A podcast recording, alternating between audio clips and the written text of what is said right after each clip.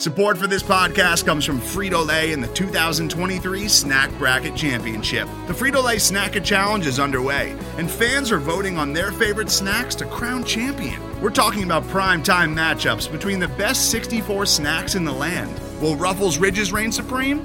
Can Doritos defend their dynasty? Or will Smart Food use their smarts for a surprise upset? Only you can decide. Get in on all the action for a chance to win up to $1,000 or a year's worth of snacks. Let your snacks be heard. Just go to fritolaysnacket.sbnation.com to vote and enter for a chance to win. No purchase necessary. Sweepstakes ends April 3rd, 2023. Void where prohibited. Year's worth of snacks awarded in the form of 52 coupons, each good for one bag of chips. See official rules at fritolaysnacket.sbnation.com.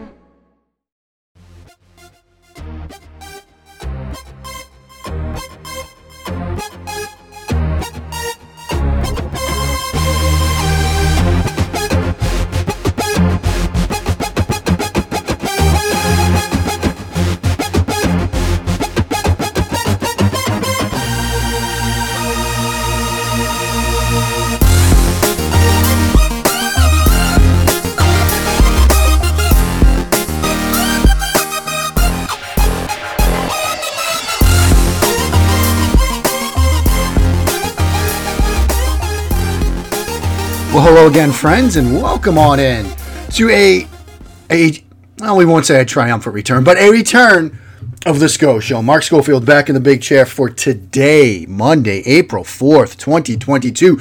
It's been a while, friends. It's been a while, but we are back. I was not going to leave you in the lurch as the draft approaches, and of course, we've got a couple of weeks now until the 2022 NFL draft, and so we are back. We're going to be doing some recap of the off season today. We're going to talk about what the Patriots did. We're going to talk top quarterbacks in the draft. This piece, this show is dropping on the day my top 11 drops over at USA Today's Touchdown Wire. So we'll touch on that briefly. We're going to talk about some other off season stuff at the start. But before we do anything, your usual cavalcade of reminders followed on with the hijinks on the Bird app at Mark Schofield, USA Today's Touchdown Wire. Big Blue View, Bleeding Green Nation, Blogging the Boys, Pat's Pulpit here at the Scho Show. Got a lot of places to catch up with me. I've been doing a show talking the draft with Connor Livesey over at Blogging the Boys. It's, it's been really cool. Uh, we've been getting a chance to talk with uh, some prospects for the draft. So I'd invite you to check those shows out. It's, yes, a cowboy centric podcast, but because of my status as a, a, Patriots fan, we touch on the Patriots pretty much every show. Uh, recently, we talked to Trey McBride, the Colorado State tight end. We talked with Alec Pierce, uh, the Cincinnati wide receiver, who we'll talk about in Wednesday's show. A little teaser there. Also, we got a chance to talk to Kobe Dean. Um, that interview will be dropping a little bit later, the Georgia linebacker. So I know a lot of Patriots fans are very interested in Dean, the athletic linebacker from the national champions. And so you can check that show out when it drops as well. So some cool stuff that I've been doing. Obviously, look, I said, you know, we took some time away here, had a lot of other stuff going on in addition to draft stuff, but things have sort of normalized to this point, so we're ready to roll uh, for some shows as we lead into the draft. I do want to thank those of you that reached out uh, to see if everything was okay. Things have stabilized. Um, that's where we're at with that, so we can continue. As I said, a little bit later, we're going to talk Patriot centric stuff. And in the third segment of the show, we're going to talk draft quarterbacks. I know it's not a Patriots need, but we'll touch on that to wind things down. But I did want to sort of talk this off season and sort of three what I think were somewhat seismic events. And we'll sort of work through these in chronological order. And because I, I think the first two events we're going to talk about have really shaped the offseason. And the third is something that sort of bridges the gap to the first two. And then we're going to wind the show down with, with a look at these draft quarterbacks. Now, that first seismic event, I think, was the Bills Chiefs divisional round game. Because in, in talking to people around the league and talking to people at the combine, which we'll get to in a second, and talking to people since the combine on, on different shows and sort of behind the scenes, reaching out to people that, that I know and trust in the sort of football evaluation world, football media world, and, and other places, it seems like that Bills Chiefs divisional round game was this seismic event that has shaped the way people are thinking about the quarterback position. It's basically another reminder that if you aren't sure if you have a guy that can do what we saw Josh Allen and Patrick Mahomes do in that game, then you better be looking. you better be looking at either upgrading the, the quarterback position itself, or if you're a team that has a younger quarterback on that cost controlled rookie deal, and at the start of that deal, you have to do the things around that player to try to get him to that that level of execution and proficiency. And if you don't have the ability to add around a cost controlled rookie, then you're back in that first boat, which is you're looking to upgrade. Because I, I think that Bills Chiefs game has reminded us that if you have a quarterback that can drive a team down the field in 13 seconds, you're in good shape. If you have a quarterback that can create outside the pocket, off of structure, with elite level arm talent and athleticism, you're in good shape. If not, you need to find that player. And so I think that was in many ways the first sort of seismic event of this offseason. The second, the Los Angeles Rams winning the Super Bowl has sort of shifted the conversation from a draft centric focus for most teams to building their roster and constructing their roster to a maybe proven talent is where we need to go from a roster construction standpoint. And we've seen some of that bleed into this offseason. We've seen teams like the Miami Dolphins decide, look, you know, we'll go get a Tyreek Hill.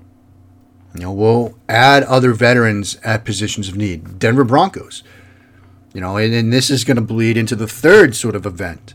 Um, we need to figure out quarterback. We're going to go get a proven starter.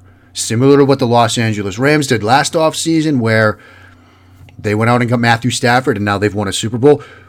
We're going to go out and get Russell Wilson. We're going to mortgage some future draft capital uh, as a cost of doing business there. And we're going to go get that veteran quarterback because we believe as an organization, we are one piece away and it's the quarterback position. And to the first point, if you don't have that guy, you got to go get him.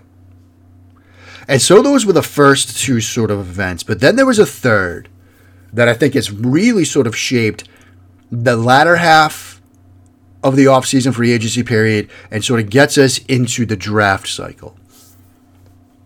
As I mentioned, I was at the combine, uh, my second combine. Um, obviously, we didn't have a combine last draft cycle because of uh, of COVID. But it was my second combine. It was a fantastic experience. The combine this year very much had a reunion feel to it. You know, uh, got a chance to see a lot of people in the football media world, a lot of people that I've done shows with um, for the first time in a long time. And so there are a lot of awkward hugs. There are a lot of, you know, awkward high fives.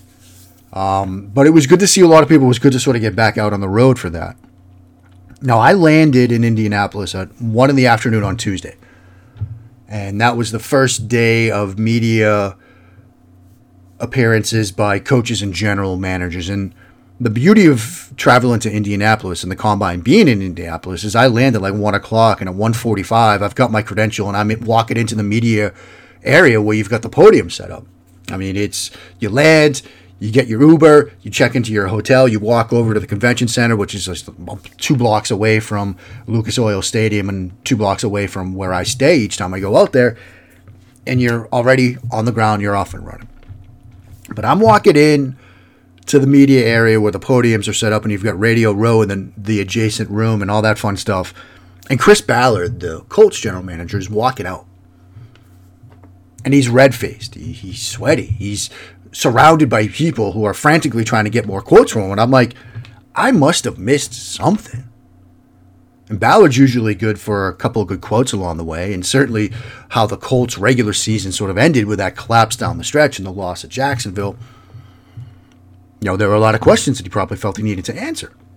And so I walk into the, the media area and I'm like asking around, I'm like, what, what did I miss?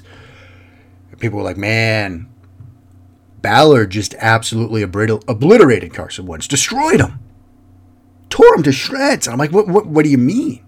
Like, well, he basically said that like he can't handle coaching, he can't handle criticism. He told us that he, you know, spent an hour on the phone with Carson Wentz and told him that you know you need to be uh, able to handle criticism, you need to be able to sort of take coaching better. Like you got to be able to accept hard coaching at times. You got to hit the layups when you're in the pocket. Like you can't miss easy checkdowns, and just tore him limb from limb at the podium to the point where people are just like, "What is Indianapolis going to do now?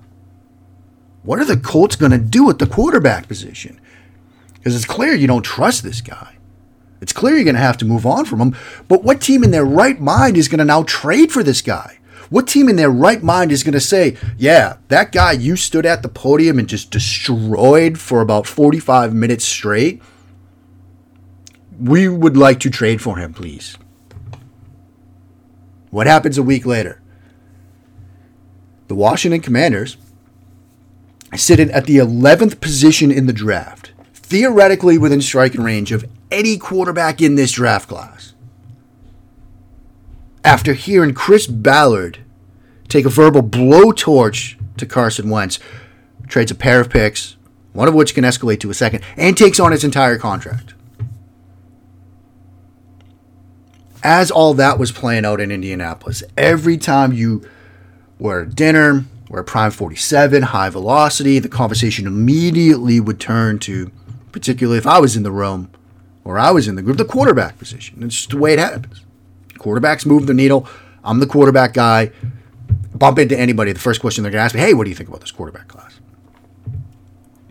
The two most popular names were Jimmy Garoppolo and Mitchell Trubisky.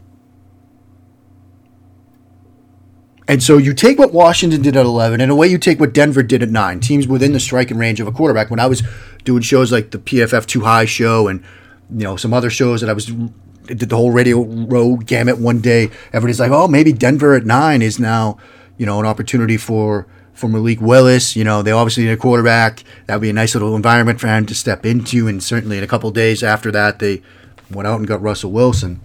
You know, you've got teams that have decided, you know what, we're going to go get veteran options. And and here's where I want to sort of put a ball on this. The league is very skeptical about this quarterback class the league is very skeptical that as talented as a Malik Willis might be, and a Kenny Pickett, and a Desmond Ridder, and Corral, and Strong, and on down the line, if you need somebody to start week one, you need a Mitchell Trubisky. You need a Jimmy Garoppolo. And as strange as that sounds, I think that's where the league views this class. They might be great in week eight, they might be great in week 10, they might be great in week one in 2023. But if you need somebody to start week one, you're going to need a veteran. And that's why you're seeing teams like Washington and you're seeing teams like Pittsburgh and you're seeing these other organizations sort of acquire a veteran player. Atlanta, they trade Matt Ryan. They're sitting there in the draft where they're in striking distance for a quarterback. They're sitting there at eight. They get Marcus Mariota. The league is very skeptical about these quarterbacks from a step right in and start perspective. Now, as we're going to talk about in the third segment of the show, I think there is some talent. I think there are some players that can play early in their career. But the league has its reservations. And so those were sort of the seismic events of the offseason. I think have really sort of shaped things to this point. And yes, there's an aspect to that me coming in in April and saying, hey, stuff that happened in January is really kind of important. And I'm, that's not lost on me. But what do they say? The, the, the wisdom of age, so to speak. I got some time to wise up, I guess. Up next, we're going to talk about the Patriots and what they've done this offseason, or as some might say, what they've not done. That's ahead here on a return installment of The Scho Show. Today's episode is brought to you by Cars.com. With over 2 million vehicles and 50,000 more added every day, Cars.com will match you with the perfect car for you, your budget, your life, your style. And if you're ready to say goodbye to your current car, Cars.com will get you an instant offer to cash it in. Just start by entering your license plate and get matched with a local dealer who will write you the check. So whether you're looking to buy or sell, just go to Cars.com. It's magical. Mark Schofield back with you now on a return installment of the Scho show. And I wanted to focus for a couple minutes now on what the Patriots have done so far this offseason. Now, the list of, of transactions, it's certainly not like what we saw last offseason, right? Last offseason, the Patriots came in with a ton of cap space at their disposal and they spent it. This has been more of your traditional Bill Belichick, New England Patriots free agency period, right? Not a lot of moves aggressively at the start, sort of waiting to see how things pan out a little bit. Nibbling around the edges, so to speak. you know, they release Kyle Van Noy at the start of the cycle. They bring back Matthew Slater, sign James Ferentz, uh, bring back Matthew James White, excuse me, sign Terrance Mitchell, the corner, to a one-year contract. They bring in Ty Montgomery, the receiver slash running back, on a two-year deal. Uh, little trade. Chase Winovich to the Browns for Mack Wilson. Another trade. Shaq Mason to Tampa Bay in exchange for a fifth round pick. Interestingly enough, not the first time the Patriots sent a starting guard to the Tampa Bay Buccaneers. They did before with Logan Mankins. And, and the pick that they got, Trey Flowers, was who they drafted with the pick they got in that. And they had Shaq Mason to sort of step in. And that will lead us to what I might say about that pick at 21 in a few minutes here. Uh, Trent Brown back on a two year deal. Super Bowl hero Malcolm Butler has returned. And in recent days, DeVante Parker and Jabril Peppers. Peppers signed as a, as a free agent.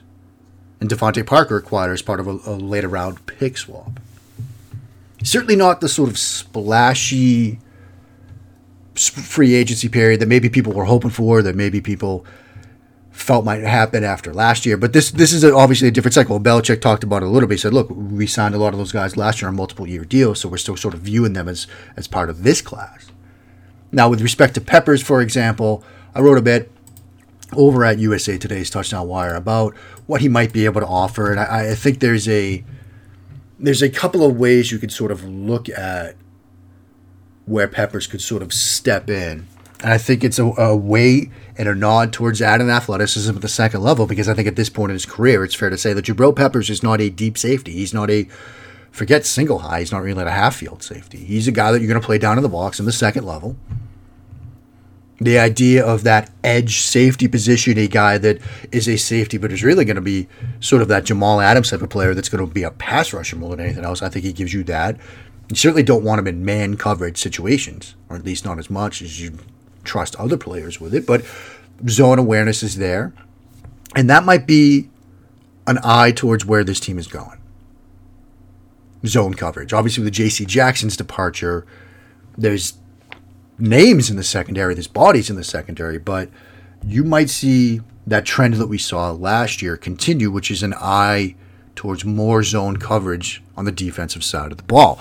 And to that point, one of the more interesting undercurrents to what the quarterbacks were talking about at the combine, Matt Corral and Carson Strong in particular, when they were meeting with teams, a lot of the questions they were asked was about drop eight coverage. How did you guys deal with it? How did you deal with it schematically? What concepts did you call when you, you thought you were going to get drop eight? How did you read that stuff out? a smaller seismic event that might have more importance in the fall was the AFC Championship game. And this is something that I've been kicking around in the old noggin, and I'll probably get to writing about once the draft is over. It might be my sort of off-season opus. I tend to write one that's a bit deeper. A couple years ago, it was Belichick and the future of defense with the three safety stuff from Iowa State. Um, last offseason was sort of the future of offensive football and dealing with RPOs and dealing with the two high coverages. I think this one, I probably shouldn't be saying this because interestingly enough, my buddy Seth Galina and I tend to write the same sort of piece every offseason. And I don't want to give him the heads up that I'm going to do this because he'll probably beat me to the punch. But I think the next trend is drop eight. And it gets to that AFC championship game when in the second half, Cincinnati was like, look, we're going to drop eight in coverage and force Mahomes to sort of be patient and read stuff out. And you saw how it ended. And so I think NFL teams, when they're talking to guys that face drop eight, like Matt Corral, like Carson Strong, they want to know, hey, how did you deal with it? Because we might face a lot of it next fall. And we have to have an idea of how we're going to handle it. And so Peppers and his proficiency in more zone coverage situations, and the fact that you're going to be dealing now with Tyreek Hill twice a year and all that fun stuff, you might see a lot more zone coverage from this team come the fall. And so it's been a quieter offseason. The Parker acquisition and trade, it gives them multiple pathways to figuring out the X, which I think something that they need to do. Because sitting there right now, you're at least looking at, on paper, an 11 personnel, two deep depth chart. At the X spot, you've got Parker and Harry as your two X's. At the Z, you've sort of got Agholor and Bourne in the slot, you've got Myers and perhaps maybe we see Montgomery there. Maybe Malcolm Perry behind him, but it wouldn't surprise me if they add maybe two receivers in this draft class. Maybe one X if they move on from Harry, and I got a name for you that we'll talk about on Wednesday's show, and maybe a slot later in the draft. And I've got some names there. I know a lot of people might say, look, man, give me Skyy Moore at 54. He's not going to be there. At least I don't think. I think he might come off the board. I don't know if he gets into the first round. Now, I've talked to some people that have him as a first round player, but I'm a huge fan of his game. But I think you might be thinking later in the draft. Kyle Philips, perhaps. Khalil Shakir, perhaps, as slot options for this team. Or maybe even a little later in this draft. We got some names there for you as well, which, like I said, we'll talk about on Wednesday. But it's been a quieter offseason from a Patriots' perspective. But I do think that some of these moves, particularly with Peppers, are a window into where this team might be going. Because, as always, watch what they do, not what they say. You know, Belichick could, not like he's really addressed the media too much, but he might tell you, look, yeah, we're going to be a 21, we're going to be a, a man coverage heavy team. You're signing some zone coverage guys. Tells you where they're actually headed. So those are just some quick thoughts on the Patriots offseason. Up next, we'll close things out, wind it down a little bit. I, I know obviously quarterback is not a need for the Patriots, but we'll talk quarterback.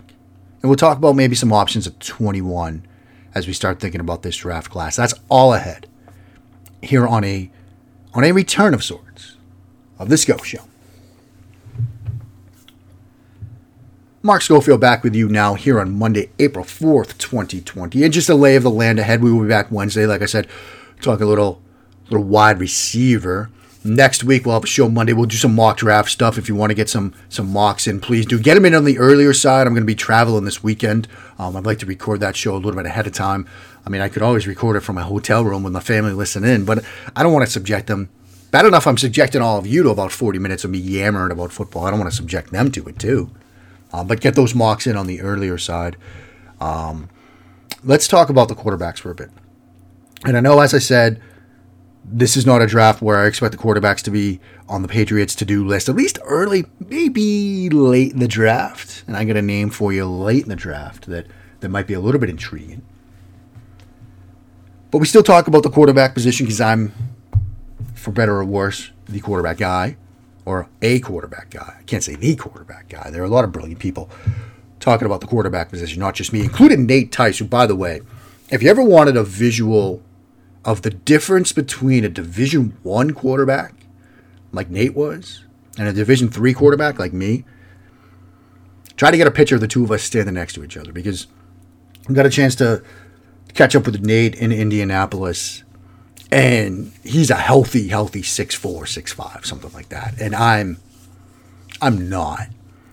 And so I, I wish somebody had snapped a photo of him when we were talking on Radio Row because it was just a, a perfect dis- depiction of the difference between a guy that played and a guy that didn't. Let's put it that way. So the quarterback position in this draft class. It is a very much a, a pick your pick your favorite flavor type of draft class. I, I think this is very much this year's quarterback class is very much an argument for tiering quarterbacks as opposed to flat out ranking them. If you want to rank these guys, take the top six. There's a, a sort of consensus top six and put them in any order you want to. You know, I'll try to do it alphabetically off the top of my head. Say, you know, Matt Corral, Sam Howell, Kenny Pickett, Desmond Ridder, Carson Strong, Malik Willis. And that's your general top six, right? You want to tell me any one of those guys is your QB1? All right. I get it. You can make an argument for any of these guys, right? We'll take in reverse order. Malik Willis, the athleticism, the arm talent. Of that seismic event we talked at the start of the show, that Bills Chiefs playoff game, if any of these guys could get to that level, maybe you have the most confidence that Willis is the guy that could. Not that he will, but could. Strong. Might have the best or the second best arm in this class. And I know my buddy Matt Waldman thinks the world of him. I haven't read his quarterback section from the RSP, but I do believe he's in the Carson Strong QB1 camp. We did a show on Carson Strong. He is a huge fan of Carson Strong. My reservation with Carson Strong is this he's Drew Bledsoe. Now, obviously, Drew Bledsoe is a quarterback that went, as we know, quite early in the draft. But that was a lifetime ago. If Drew Bledsoe is coming out right now, is he QB1 overall? Is he first player in the draft? I'm not so sure. And so the mobility is a question with Strong, and that's before you get to the knee injury. Now, Strong had a great answer for that at the combine. Said, "Look, you know, I didn't want to miss my final season with my guys, my doctors, my dad. They all told me to take a year off. I said no. I want a player that's come up with a program, and they came up with a six month program for him to play. But if we hear about a combine medical recheck for Strong, you feel a little bit uneasier about his status. With Ridder, look, the case for Ridder is this: he's shown improvement year in and year out from a sort of mental perspective, from a you know developmental and refined and advanced ability to play the position perspective. Ridder checks a lot of boxes. There are a lot of people. I mentioned Nate Tice, Seth Galina, Derrik Klassen, a lot of other people that study the quarterback position are like Ridder's the guy. And there are moments you can see it. Watch his game, the conference championship game against Houston. They spin their safeties. He's reading it out perfectly. Watch him. He had a throw against, I think it was USF or UCF, one or the other, where you know you can see him get to that backside dig, which is a big part of where the NFL is right now. Particularly those two high looks. read something front side, you don't like it, you come back, you hit that backside dig. He can do that. You know, I, I think he's a very talented quarterback. Kenny Pickett, huge strides fairly athletic, can create, can handle pressure provided he knows where it's coming from, very accurate. You know, the difference between Pickett and Ridder is perhaps Pickett's a bit more accurate of a passer. Ridder has missed some throws. Now he's gotten better. He was better this past season than it was the two seasons prior with accuracy. And a lot of his misses people have pointed out. Nate has pointed it out. Mike Renner has pointed it out in the PFF draft guide. A lot of his misses seem to be earlier in the game now. Maybe it's just a jitters. A, he's amped up, whatever reason. He's missing early, but he sort of settles in. But I think Pickett's a more accurate quarterback. Of course, the knock with Pickett is a lot of people point to the hand size, and there were some fumble issues here and there. And he did have a fumble a couple years ago against, I believe it was Virginia Tech in a weather situation where he just sort of coughed up the ball in the pocket. But I think now that he's got the glove and sort of figured it out, I think he's gotten better there. Howell, the case for Howell is this: if you if you run a vertical offense, man, he can give it to you. Great deep ball thrower. You know, my question is, he's he's kind of Jalen Hurts. He showed a lot more as a runner this past year with the talent train that they had at UNC and he was their second leading rusher. I think he's very much Jalen Hurts and the nines, post routes, and run stuff. He can give you that. Is that going to be enough? Is that worthy of a first round pick? I don't know. And then there's Matt Corral, who, you know, the case for him is the athleticism. Very quick release, compact release. Kind of a guy that showed you at moments he can do some things that translate to the next level. I think, and I've made this case on other shows, there's a parallel between his evaluation and Justin Herbert's evaluation. Not that they're the same quarterback, not that I can ex- we can expect Matt Corral to have a Justin Herbert type career, at least early. But if you think back to Justin Herbert, his evaluation was, what do I do with this offense? They're asking him to throw bubbles and screens and all, all sorts of weird stuff. What are we doing? That's Matt Corral. That's that offense. How is his game going to translate coming out of a Lane Kiffin offense where there were a lot of simplified things for him to an offense that's going to ask him to do a little bit more. Now, if you dig deep, like two of my, well, one of my favorite plays from a game against uh, Mississippi State, one of their favorite concepts, you got orbit into a front side high low, you've got a deep out and a swing orbit, and it's just a high low read on that curl flat defender. Mississippi State was ready for it. Curl flat defender stays low, you know, that deep outside defender squeezes the out route, so he's going to come off of it. Then he's got two in cuts from the left side. Doesn't like those. Gets it to his back to the swing on the left side. So he's going one, two, three, four, five with the progression read. But as he's doing it, and it's full field, right sideline to left, the eyes and the feet are tied in perfectly. Perfectly. So as he's working, you know, high, low on the right, first in cut, second in cut, check down on the left, the feet are with him eyes and feet and hips and shoulders, all tied in sync. It's one play. It's a very small sample size. But could he replicate that at the next level? Because that's the kind of stuff that's going to help him translate. And so there are cases to be made for all of these guys. From where I come down on them, Willis is one because of the potential. Pickett and Ridder are two, three because of I, I like their floors. I think if you're going to take the swing early, you swing on Willis. Maybe it's a 10% chance he hits. You take that swing.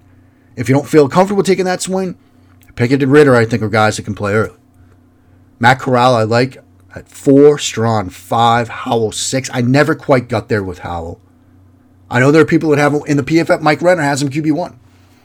Okay, I just made a case for him. I like the other five guys more. In terms of the guy that's next, Skylar Thompson. I've had people tell me, people that don't have a dog in the fight, he's QB one on their board, and people whose opinions I trust. I'm like, yeah, he's QB one. If I'm drafting anybody in this class, it's him. Especially if you're telling me I can get him at like 170 in the fifth round. I'll do that any day. It's just the problem with him is there's an injury history, is not a ton of work. But if the Patriots decide to take flyer late, I like Skylar Thompson at 170. Maybe that's 201 because he might still be there. I've talked to other people who are like, I'm not touching that. And I've talked to people who are at the East West Shrine Bowl where he was out, and no, I'm he had a bad week of practice. I'm I'm out. So he might be there. As far as what the Patriots might do at 21, I just want to close with this. Now that they've added Parker, I think they have a lot of options at their disposal. Two positions I do think that we have to think about linebacker and corner. I think receiver is deep enough 54, 85, 127, 158. You might add talent at receiver. But corner, corner is something to keep an eye on. And at 21, in terms of the corners, I mean, obviously, look, if you're going to tell me that a guy like, you know, Gardner or Booth or Stingley are going to be there, it's a run to the podium situation for all three of those guys. Uh, I'm high on all three. Gardner's my one, Stingley my two, Booth my three, but I'm, I'm high on all three of them. But assuming they're not there at 21, give me Trent McDuffie at 21. Watch him match a crosser, work through traffic, and hold it to no gain on a third and four, which he did over and over. Oh, just a huge, huge fan of his game. Then, of course, there's linebacker. I, I still think at some point they'll probably address linebacker. I know they've got some younger guys. I, I know that they've made some additions there, but it feels like a Belichick kind of move. Lloyd and Dean, I, th- I think, impact the passing game in very different ways, but I'm fans of their game. And if you're going to give me one of those guys at 21, hey, I'm all for it. And then, of course, there's obviously interior offensive line, which might be a little bit of a need now. Maybe, look, maybe the Patriots decided that, hey, you know, we moved on from Shaq Mason, and part of it might be the fact that we sort of like Michael Onwenu best on the inside. We're going to slide him into guard. You know, obviously you've got Wynn and Brown as your tackles, but maybe they decide, look, we got now James Ferentz at the other guard spot. Zion Johnson, I said at one point when I wrote about it this offseason, maybe put him in a pen. Maybe not full on Sharpie, but at least some pen. Kenyon Green it if Kenny Green's staring you in the face at 21, I think it's a run to the podium situation. But we're going to talk a little more next week about some mock draft stuff. Like I said, send your mocks in. Also, as I talked with my boys, Murph, uh, Steve, and of course, the lovely Claire at One Patriots Place a couple weeks ago. A couple of years ago, I know we had sort of the, it was the Michigan fullback. We called that, you know, the Michigan fullback draft spot. We have something similar this year. Just to keep it in mind, that pick at 209 or 211, depending on, you know, different boards have their last pick at either 209. Bo Melton from Rutgers. That is your Bo Melton spot this year. It's 209, 211, their last pick in the draft. Something tells me they're going to do that. So keep that in mind when you put together your mocks. Again, you can send them in via, you know, Twitter DM, email, mark.schofield at insidethepylon.com. Um, you can drop them in the Scho Show Slack channel where I'm poking around here from time to time. Um, but yeah, look, it's it's good to get back in the saddle. Thanks again to those uh, who reached out, wondering where I was. Um, things are stable, so I can get some time to do these shows now. But until Wednesday, friends, stay safe. Check on your neighbors, check on your loved ones, wash those hands, and when you do, sin along. Bless those Patriots reign down in Foxborough.